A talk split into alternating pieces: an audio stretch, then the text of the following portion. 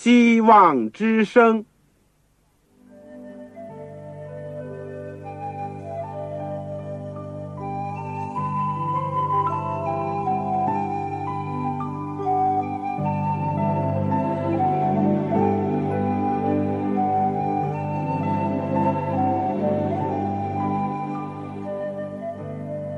各位听众朋友，各位弟兄姐妹，欢迎您收听信徒培训这个节目。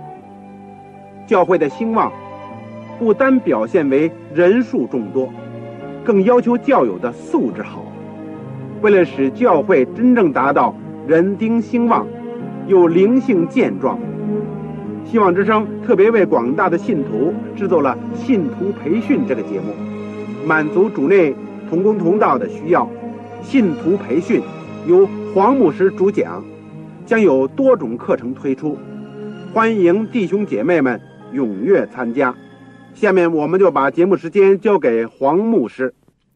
各位亲爱的弟兄姐妹、组内的同工同道和收音机旁边的听众朋友，你们好，我是旺草，非常欢迎你们收听我们信徒培训的这个节目。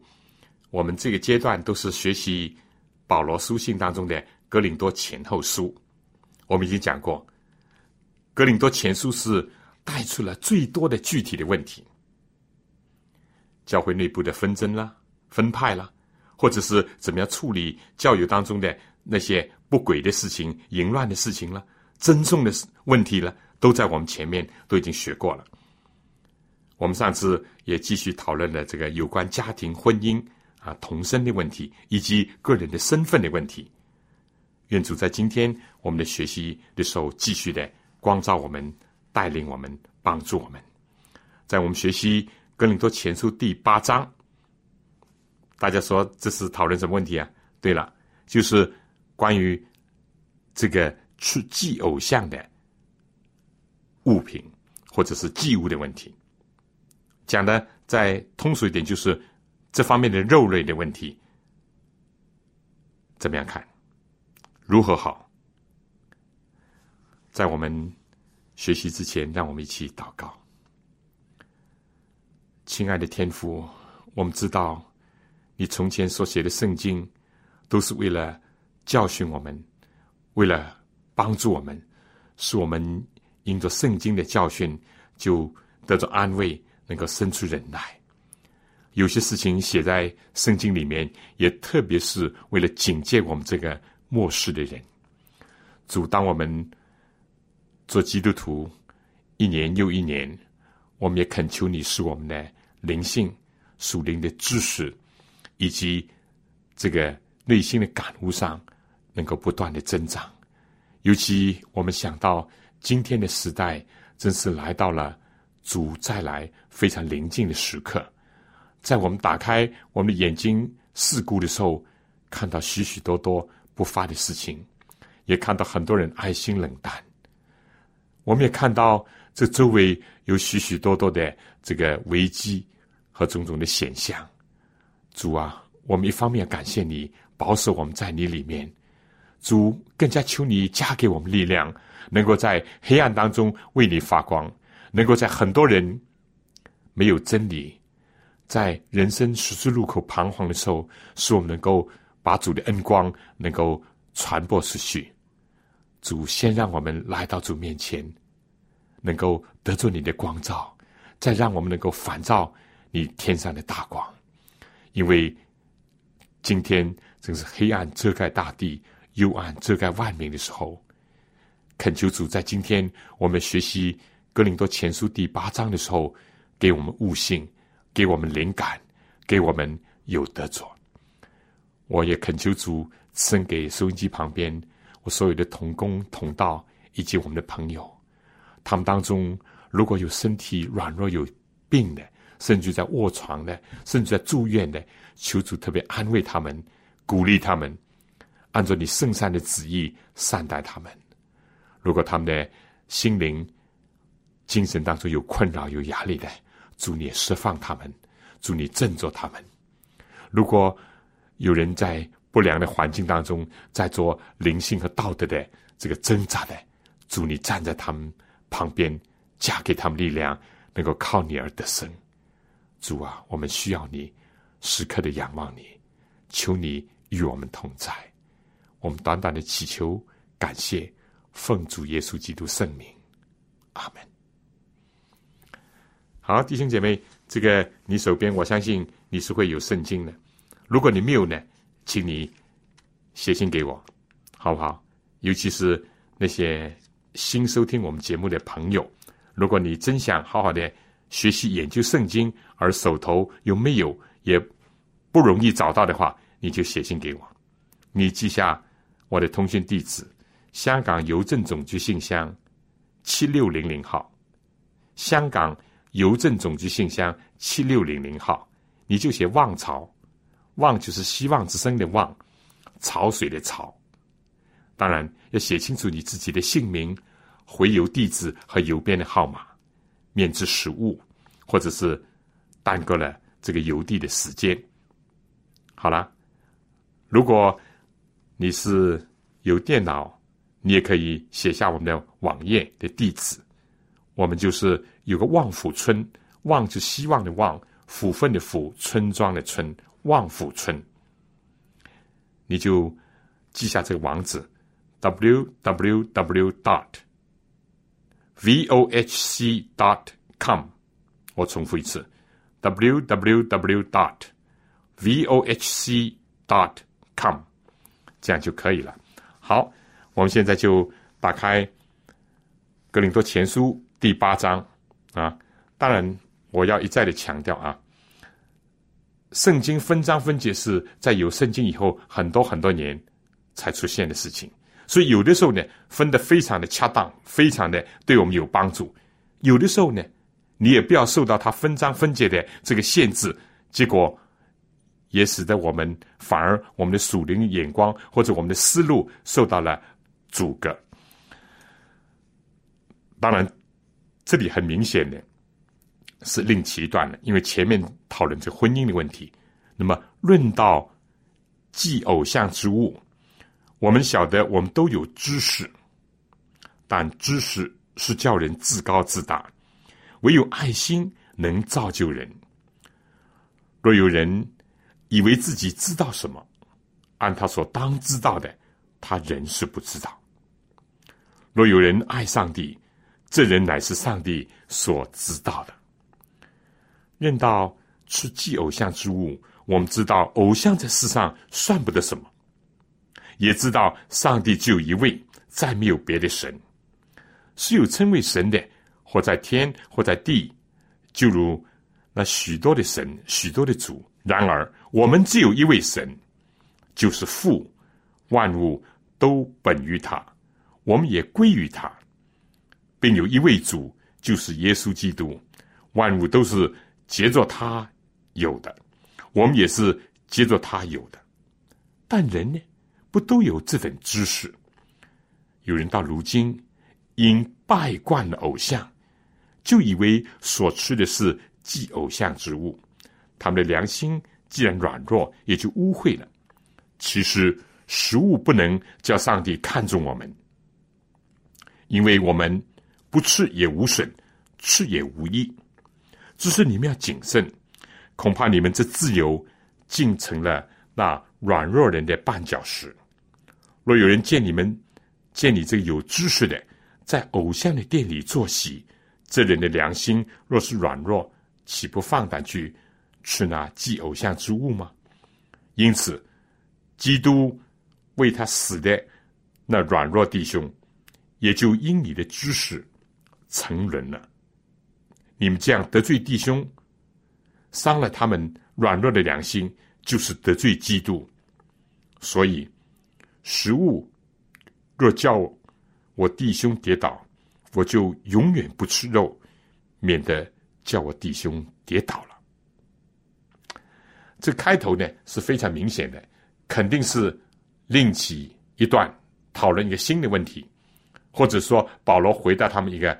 新的一个问题，但最后一节呢，我相信我们可以连到下面啊，作为下面第九章、第十章所要讨论的，甚至是呃更好。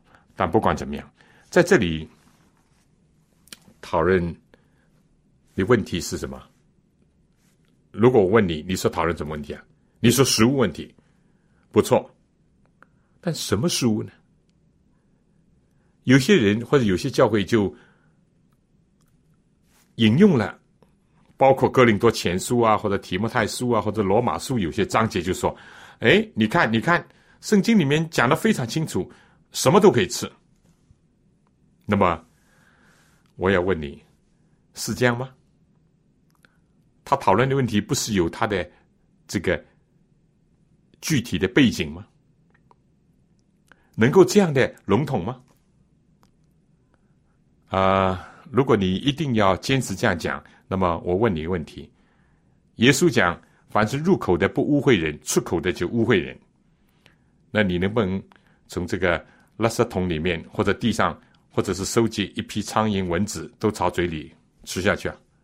入嘴入口的不污秽人，不会污秽人的。我想你一定说笑话，怎么可以这样讲？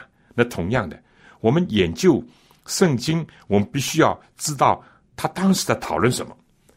不错，这里是讨论食物的问题，但这里是讨论祭偶像的食物的问题。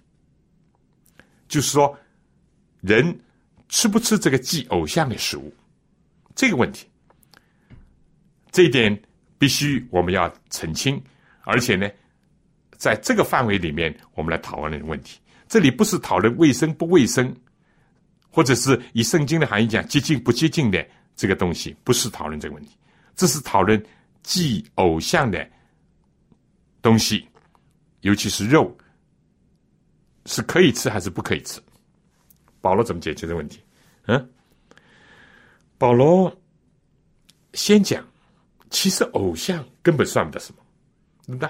世界上只有一位神，金银铜铁石，有形无形的偶像，对一个真正。相信只有独一真神，相信只有创造我们的主、救赎我们的主才是真神活神的话，根本不在话下。这些都不是神，都是人手所造的啊！就像唯物主义的这个作家在讲，是人造的神，人造的神，甚至于对无神人讲来，没有神也要造一个神，这些都是那些所谓的。唯物人或者无神论的经典作家所讲，好了，保罗就讲：如果你有这个认识，你就哪怕是有些东西是祭过偶像的，你也就吃吧，没有问题。因为保罗说，我们有这个认识，有这个知识嘛，对不对？他们尽管跪也好，拜也好，这样也好，那样也好，唱一段也好，或者做一段也好，这个本身根本是对着空气、对着虚无在做这事情，没有实际的意义的，没有实际的价值的，而且也不会因着这样做就污秽了这些献祭的肉食的本身，或者使得他怎么污秽的，不会。这是第一点。但第二点呢？保罗说：“你要知道，这个知识呢，你有，我有，我们本来可以这样做，但是要防备一点：知识是叫人自高自大，唯有爱心能造就人。”这句话真是非常的有意思。基督教一方面讲，他是怎么样？不是一个迷信，不是一个盲从，不是一个无理智的、一个疯狂的一群人，或者是去做那些反自然、反天性的，不是。大家有没有记得，在彼得的这个登天梯里面怎么讲？有了信心，要加上怎么样？德行，有了德行，要加上知识。当然，没有到此为止啊。有了知识，要加上节制；有了节制，加上忍耐；有忍耐，要加上前进；有了前进，加上爱弟兄的心；有了爱弟兄的心，要加上怎么样？爱众人的心。爱弟兄，爱众人，这在原文没有的，就是有了爱，要加上爱；有了一般的爱，人情的爱，更加加上圣洁的爱、无私的爱、舍己的爱。所以爱心才是顶峰。不过呢，在达到顶峰的过程当中，从来不排除知识。不像有些人，当然也是对基督教的，或者是误解，或者是歪曲，就说：“哎呀，信教的嘛，都是无知无识的，都是乡村老太婆啊，都是这个。”当然也错了。我前一阵参加一个学术的会议，对不对？啊，有一位研究员他就说：“啊，我在什么城市的周围做过调查研究，信道的人都是那些啊乡村的人，都是没有文化、没有知识的。”那我当时就站起来，我说：“那现在又怎么理解？今天有很多的大学生，甚至于很多的高级知识分子，他们都信道呢？”哎，以后就有个教授，他就站起来，他说：“在我所在的学校，我不提这个学校啊，这是一个全国最著名的学校之一。”他说：“我接触了很多博士生和博士后的研究生，他们都是信基督的。就来个平衡，基督教。”不提倡这个梦寐主义，或者是赞助这个愚民政策，因为知识和智慧也是组成上帝形象的一个部分。上帝最初造我们的时候，就把头脑给我们，也希望我们能够有知识，能够有智慧。当然，敬畏耶华才是智慧的开端，这点不要忘记。是的，圣经里面正像讲忧愁有两种，一种世俗的忧愁叫人死，一种是这个属灵的忧愁叫人能够生出悔改啊等等长进来。同样，知识也是这样。我们在前面已经讲过，保罗自己是深有体会的。保罗本身是一个大有知识的人。保罗一度在传道的时候，也用过一些所谓是人看来是蛮聪明的，以哲学对哲学，以逻辑对逻辑，以辩论对辩论。但保罗后来发现，这个效果并不是那么的深刻，那么的理想，所以他到哥林多就说：“我在你们中间，不用那智慧委婉的话，不是说我不会讲，在有些人当中我也讲智慧。”他说：“我只知道基督和他的定十字架。”这是保罗的感悟，所以保罗在这里就讲：“怎么样？知识是叫人自高自大，你要知道。”知识只是通往爱心的顶峰去的一个必要的。当然，我在这里也必须要强调，就是说呢，有一部分教会，他因为强调所谓圣灵的感动，他因为强调上帝的启示，结果呢，他就说人不需要思考，人也不需要去寻求知识。如果一思想一寻求，他说这就偏离上帝旨意。其实这是错的。你从圣经里面看，都不是如此。是不是？耶稣的智慧和身量，并上帝和人喜爱他的心都一起增长。啊，玛利亚当天使告诉他了，他不明白，他把这话存在心里啊，反复的思想。这个雅各也是如此。当约瑟把这梦讲解给他听了，他听的是不大是味道，但是呢，他把这话还存在心里，常常的思考。思考本来是上帝给人的一个功能。人之所以为人，人之所以跟一般的动物有区分，其中一个重大的分水岭，就是说，人是有思维、有理智的，会判断的，而动物呢就不会，对不对？呃，一条鱼如果掉在地上，我们人可能不会马上就捡起来就吃，但是呢，猫不管的，你钓什么鱼也好，它跑跑过来就抢了吃，因为什么？人有思维、有理智，会判断。所以，我们基督教不排除智慧和知识，但有一点要注意：如果这个智慧和知识不是朝着属灵的高度，就是朝着爱、圣洁的爱、舍己的爱、牺牲的爱、无私的爱，那可能只会使我们自高自大，只会结果半跌的人。所以，在这里面就是讲：若有人以为自己知道什么，按他所当知道的，他仍不知道。他以为偶像算什么啊？那既然偶像不算什么，假神不算什么，那么祭偶像之物、祭假神的东西，我吃了又怎么样呢？不错，从某一点上讲，这点没有错。但另外一段讲呢，你是不是就知道了？因着你这样做，可能使得良心软弱的人半跌了呢？因为我们知道，在哥林多教会有很多人本来是在当地的异教下的啊。我们以前一早就讲过，哥林多除了有阿弗洛狄的这个爱神的庙，还有很多其他异教的这个庙宇，有很多人啊，甚至于可以这样讲，在他们日常生活当中，这是一个一定要碰到的问题。你想想看，圣经为什么留下这篇幅？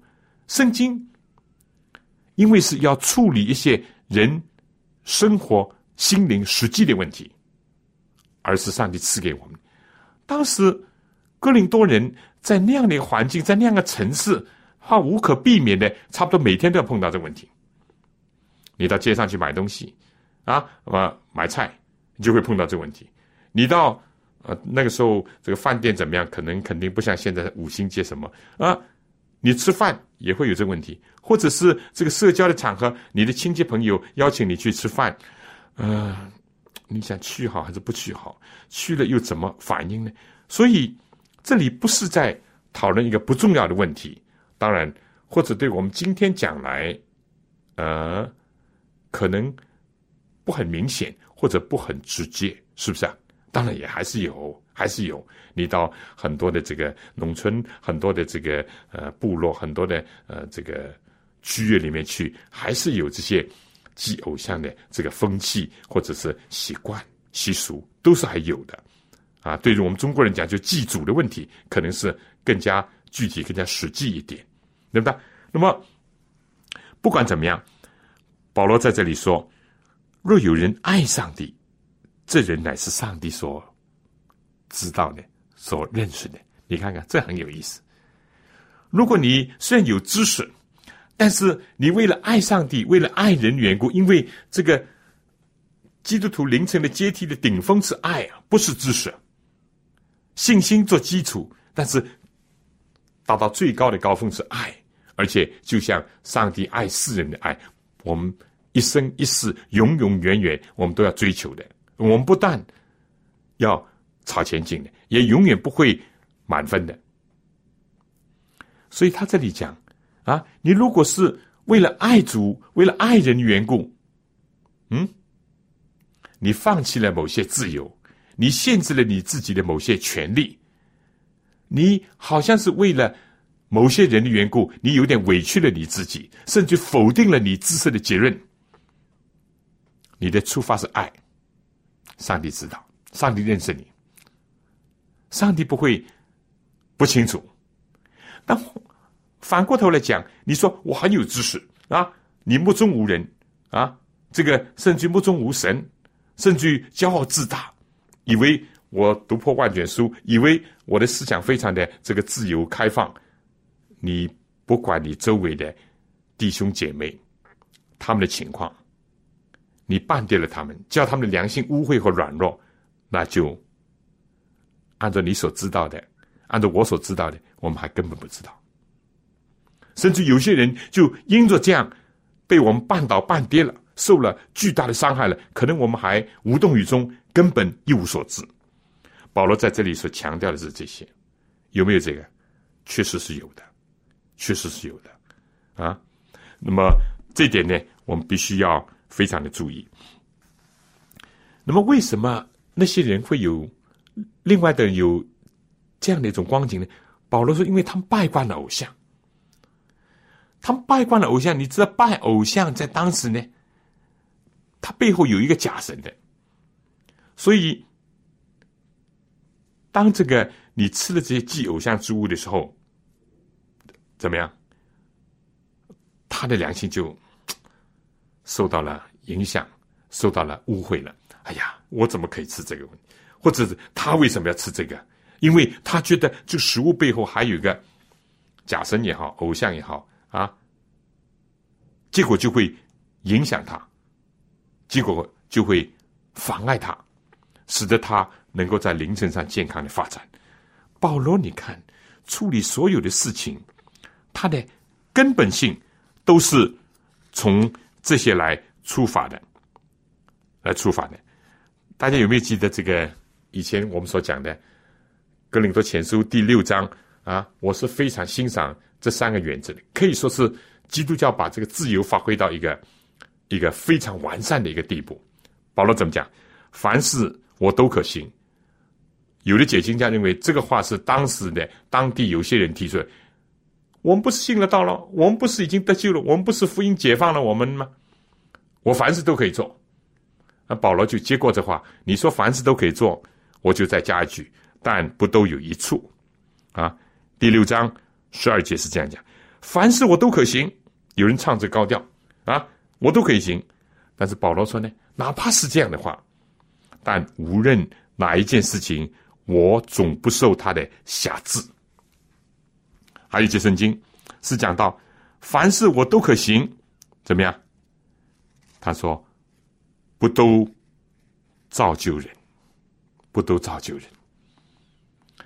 在这里呢，就把这个福音、跟真理、自由跟人的义务、权利或者义务啊，自由跟约束、恩典跟真理糅合在一起，糅合在一起，也可以说把信仰跟行为也糅合在一起。你做的时候，你想一想，是不是对你自己有益处呢？啊，你说对我有益处，我现在肚子饿啊，我周围一看啊，也没有什么其他的饭店，或者没有其他的东西吃，那对我有益处。那么你再问问，是不是造就人呢？如果在你吃的时候，呃，周围有个软弱的弟兄，因着这样就受了沾染，受了污秽，受了他思想上的一个混乱，那么你是不是造就人呢？再加上啊，有些人就既然这样讲。正像我们这个现在第八章有人讲，原来怎么样？食物不能叫上帝看重我们，这对不对啊？当然是对。你我的救是不是因着食物的问题？不是，绝对不是，是因着基督的救赎，因着他的恩典，因着上帝的爱啊。否则的话，基督教就成为另外一种团体，或者是另外一种宗教了。是吧？靠着自己的功德，或者靠着自己的斋戒，或者等等，甚至保罗在提摩太后书提出啊，如果是有人禁止婚娶，或者禁戒婚事，这不是上帝的道理，这甚至是鬼魔的道理，因为这是反自然、反人性。啊，在这里我暂时不讲。那么保罗在这里就很清楚的。啊，讲到怎么样？呃，食物不能叫上帝看重我们。那么，因着这样，我们是不是可以引出另外一个结论呢？既然食物不能看重我们，那么我们就大吃大喝啊，呃，放放纵暴饮暴食啊，无所谓了。非但是祭偶像之物，任何东西都没有关系，因为上帝并不是看重我因着食物的缘故。哼，那保罗说又不对了，又错了。你到后来成为一个贪食好酒的人，你受了食欲的一个控制，欲望不成为你的有用的仆人，反而成为一个奴役你的一个霸主。这问题就来了。所以保罗说：“凡事都可行吗？但是你不要受任何一件的辖制。嗯，就像奴隶制度是最容易的，这个奴隶主就控制、管理啊，甚至辖制这个奴隶。你左你就左，你右你就右。”使得我们身不由主。保罗说：“不不不，基督释放我们是要我们的心灵啊，甚至身体处在最自由的状态。你跟上帝旨意符合的时候，是最自由的时候，是最释放的时候。否则话，我们一直是感觉到怎么样？由上帝的手在我们身上压制着，或者是有一种阴影投射在我们的心灵里面，或者有撒旦的指控。”结果就我们失去了在基督里面的平安跟自由。你不自由有平安吗？你当然没有平安，是不是啊？哎，所以在这里面，我们应当要分清楚几点。就是当保罗讨论到这个祭偶像之物的时候呢，我们一定要掌握。然后呢，这张圣经的这个以后部分，我们等听一首歌以后再来一起学习。送恩光，我们要把真理的亮光要带给其他人。但首先，我们自己要从神那里，从主的话语里面领受亮光。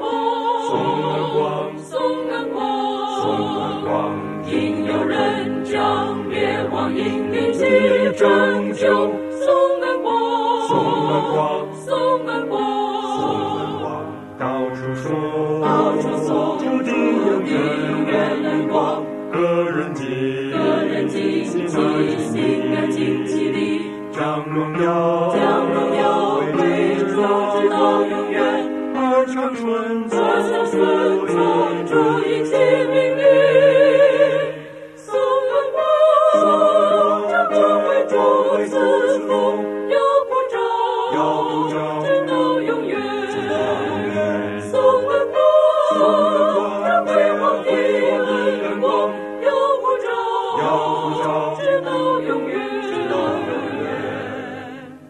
我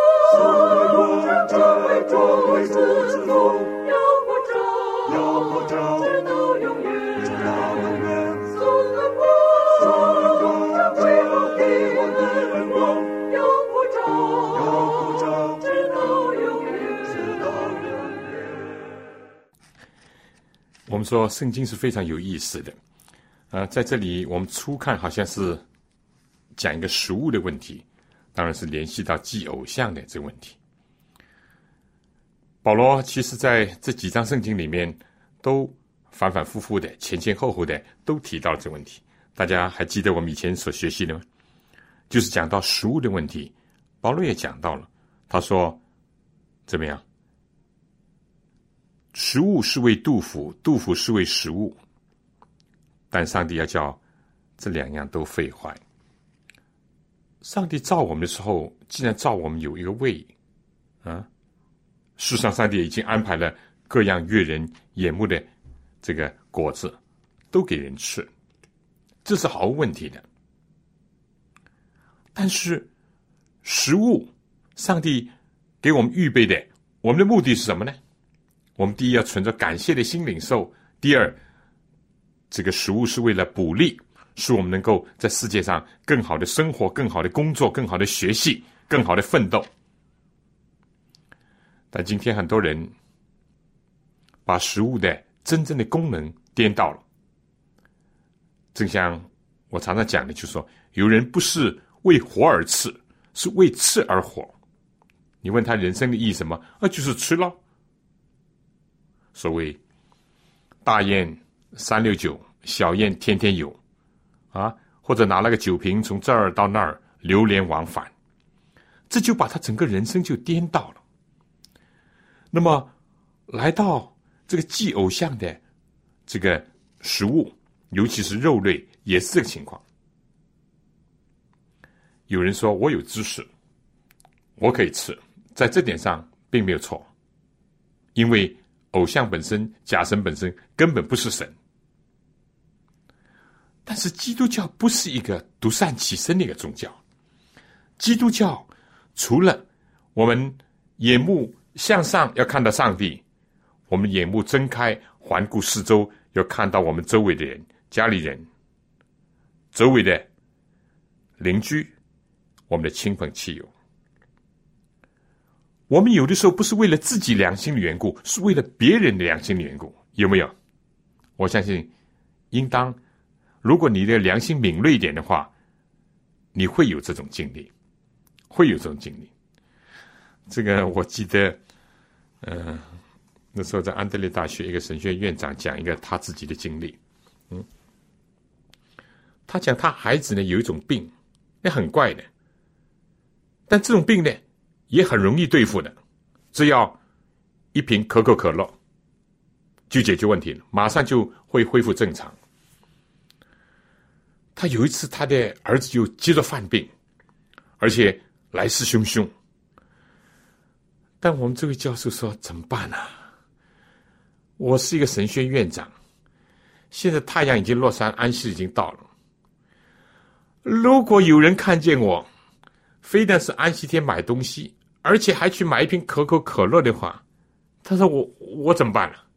我不是半点人啊。”他说：“左思右想，左思右想。”他说：“我只是希望没有人看见，我就啊啊穿了一件这个兜风的衣服，戴了顶帽子，把帽子压低，啊，匆匆忙忙的去处理了这事情。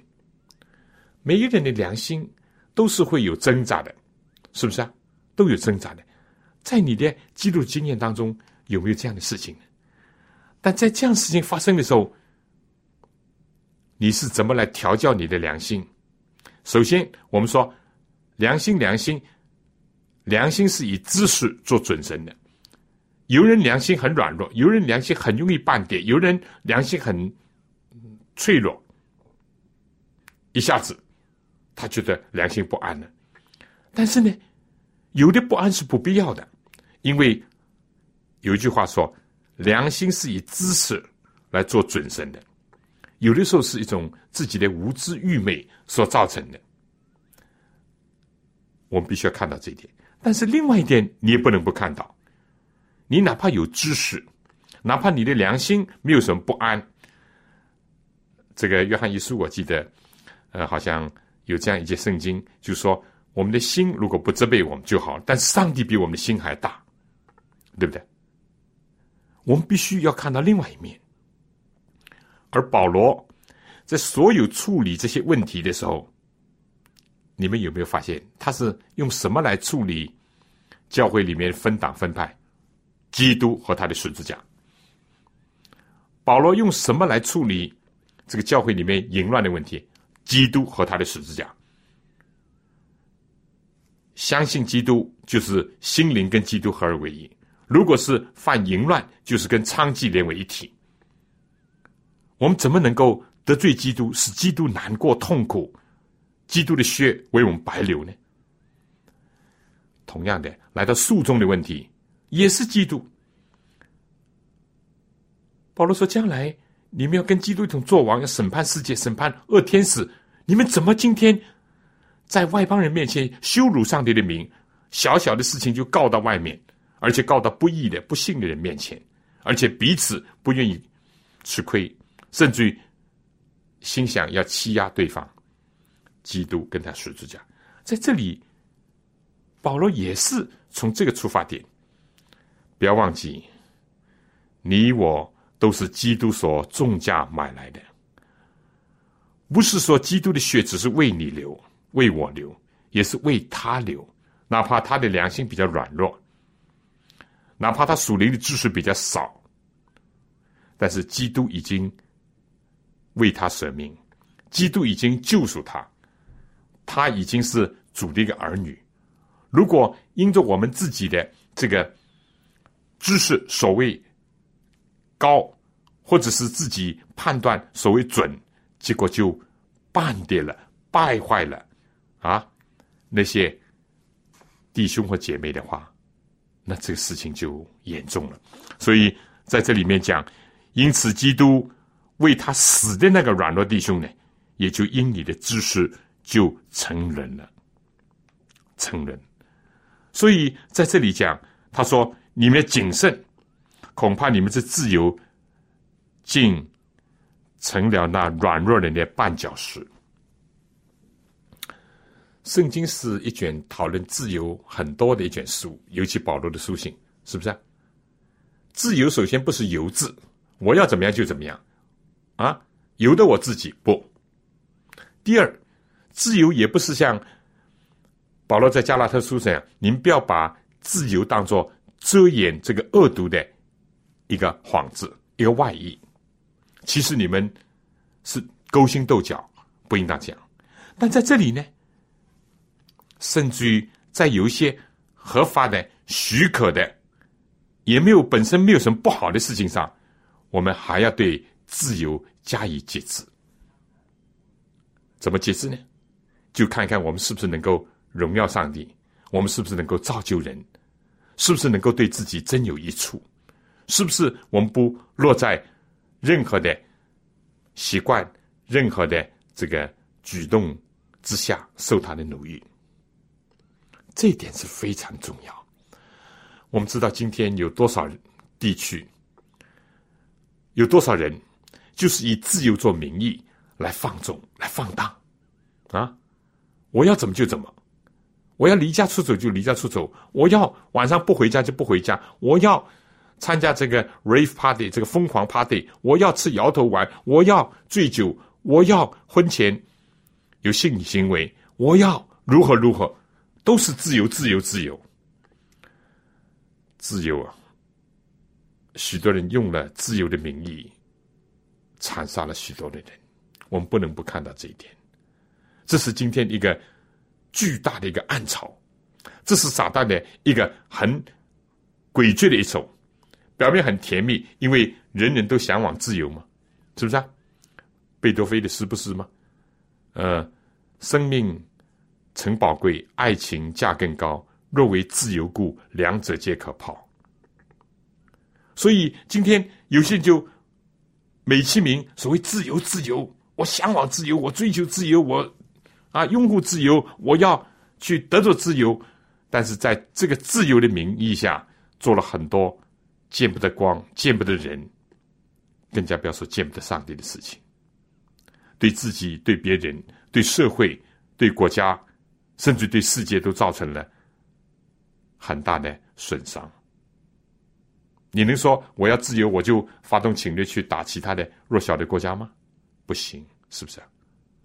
你如果。说我要自由，就可以妨碍人家的自由吗？我可以不顾红灯绿灯，我就是乱开，我要自由吗？你能够不撞倒别人，或者撞坏别人车，而到头来呢，你自己也失去了自由。当然，今天世界有些地区、有些人群当中，他们确实是缺少自由，是不是啊？不论是迁居的自由、升学的自由啊，或者是工作的自由、信仰的自由，都是缺少。我们一定要看到这两方面，这都是危害人类的两个方面。而如果我们能够回到圣经，如果我们能够把握住圣经这些原则的话，上帝最初造我们，我们人真是因为像他，所以我们人是有自主权的，而且人是作为上帝在地球上的代理人。上帝说：“你要替我管理海里的鱼、空中的飞鸟、陆地上的走兽。人是有自由的，这最初，但不要忘记，自从罪进入了世界，我们已经身不由主。正像保罗后来所讲：‘我所愿意的善，我不做；我不愿意的恶，我反去做。’人的内心矛盾冲突的很厉害，人已经可以说。”在这个层面已经丧失了真正的自由。但感谢主，他来到世界，启示了我们什么是真的自由。耶稣说：“我来不是要受人的服侍，乃是服侍人，并且舍命做多人的赎价。”他的救赎使我们重新得回自由，可以摆脱罪恶的权势。他的服务的榜样，使我们进入到自由的另外一个境界。服务，服务是快乐之本，服务使人能够真正的享受到一种心灵的平安、快乐和自由。所以，我们今天回到圣经里面，我们一定要看到这些。问题的一个重要性，这个圣经一再的讲到啊，我们不要为了食物啊，结果妨碍了我们的灵性。尽管上帝是非常看顾我们的身体的，为我们预备了丰富的饮食，也愿意我们健康，正像约翰一。二叔所讲的，弟兄们，我愿意你们的啊，这个身体健壮，就好像你们灵魂兴盛一样。耶稣有没有讲人活着不要靠食物？没有。不过耶稣讲人活着不是单靠食物。保罗有没有讲操练身体毫无益处？没有。保罗说操练身体益处还少。如果比起操练金钱来，因为保罗认为啊。操练敬虔，凡事都有益处。一个身强力壮的、力大如牛的一个人，那我们不举其他吧，就举圣经里面的参孙吧。你说，你能够否认他这个大力士吗？啊，不不不，他真是一个大力士，是不是啊？他能够拆下这个城门，他能够拿个呃卢塞国可以打死很多的敌人等等。你绑住他，他一蹦就蹦掉，但是。他有自由吗？他多少次被绑住了，而到最后呢，完全失去自由，啊，被敌人掳掠。为什么？他因为在美色、在女色下面，他跌倒了，他被管制了，他被管制了。所以我们看这个圣经里面，既不否定这个食物、身体的重要性。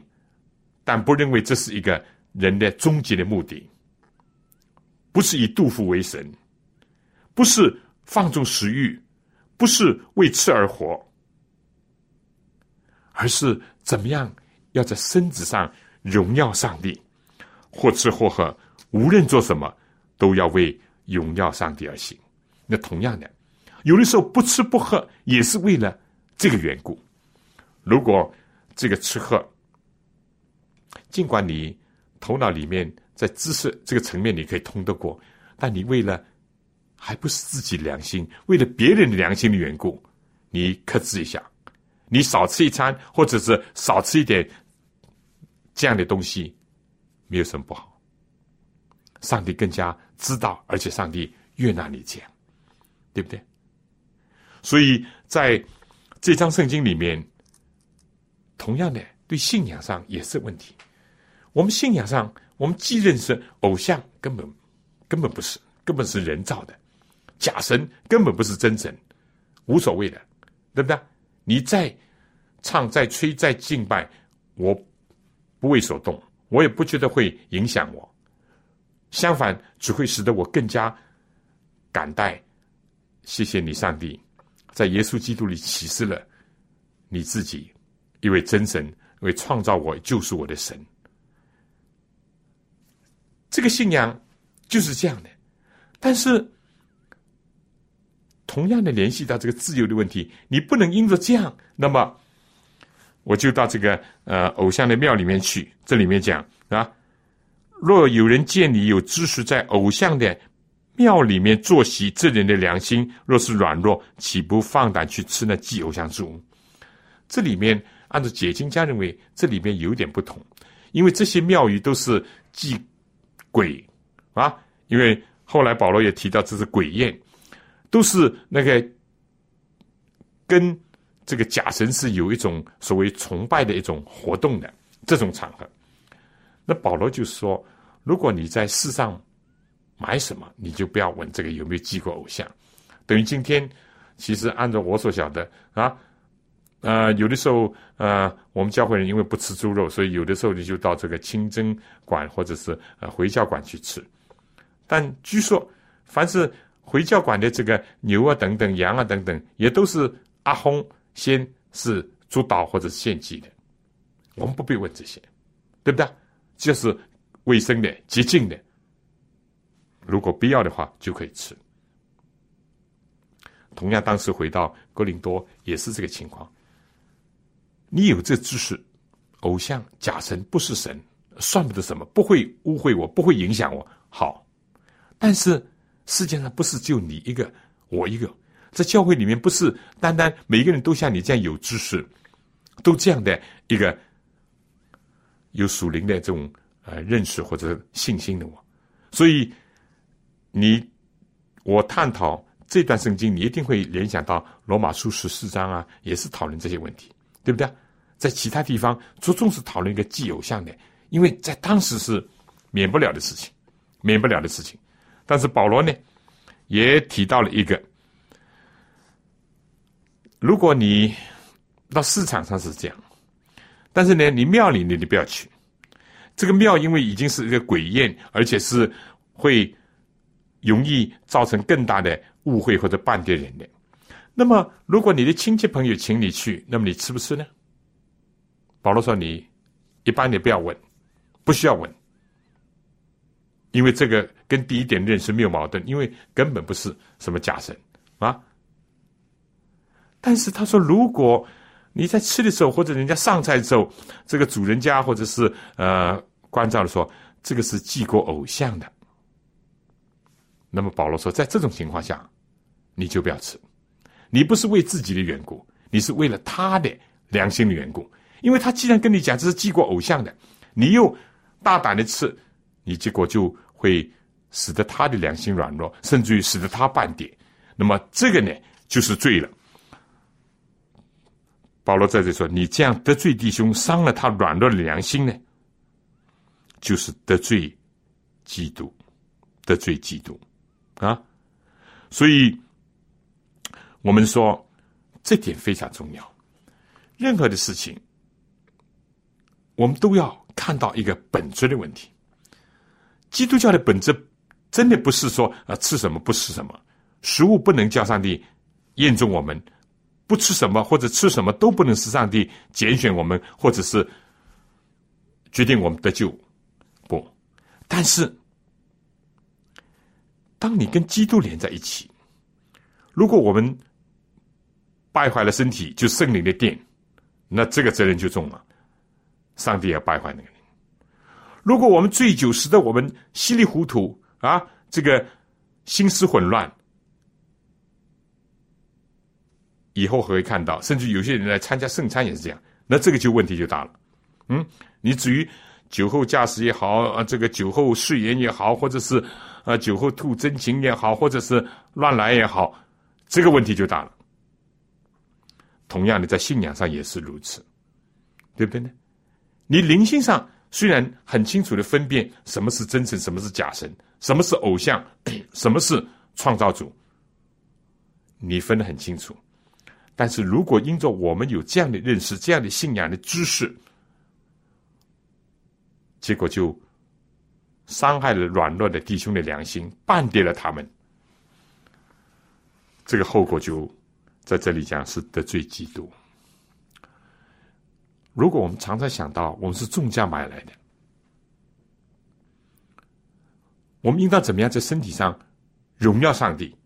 这是一个多么积极的一个思想、一个观念、一个动力。再加上，如果我们也常常想到，我这样做，我这样吃，我这样表现，会不会半点弟兄？会不会得罪基督？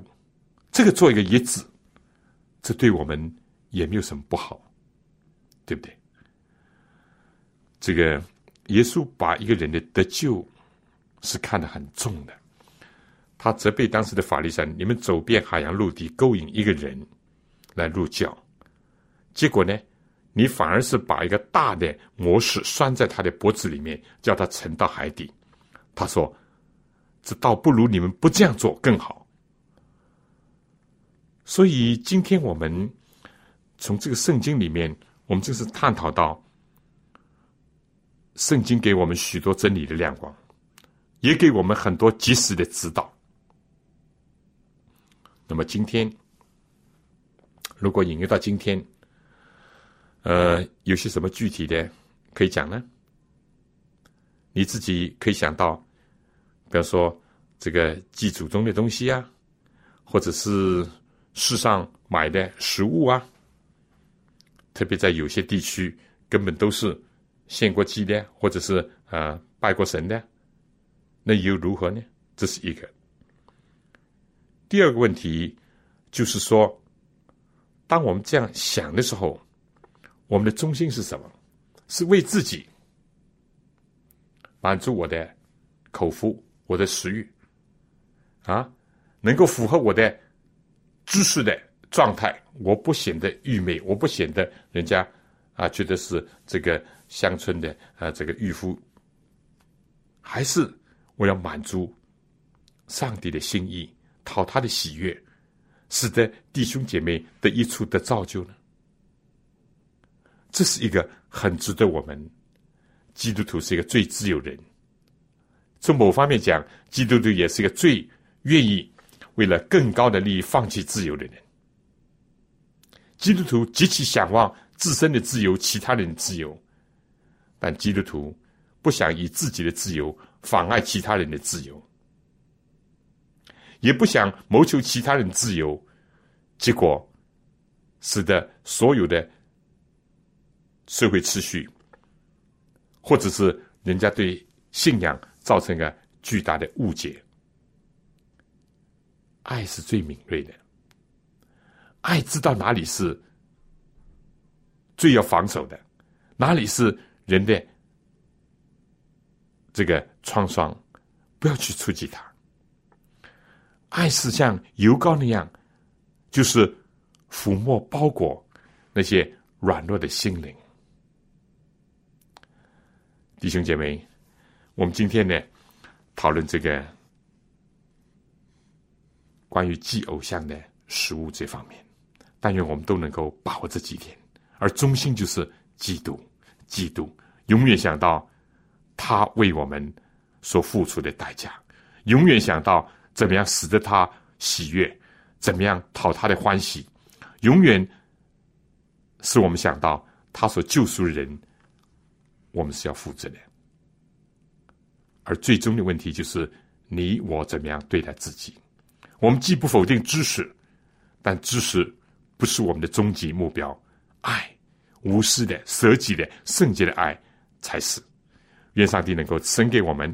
我们下次呢，再学习。第九、第十章，我们来看看保罗怎么样以他自己自身的榜样来对待这个所谓自由的问题，以及以以色列的民族的历史教训作为见解。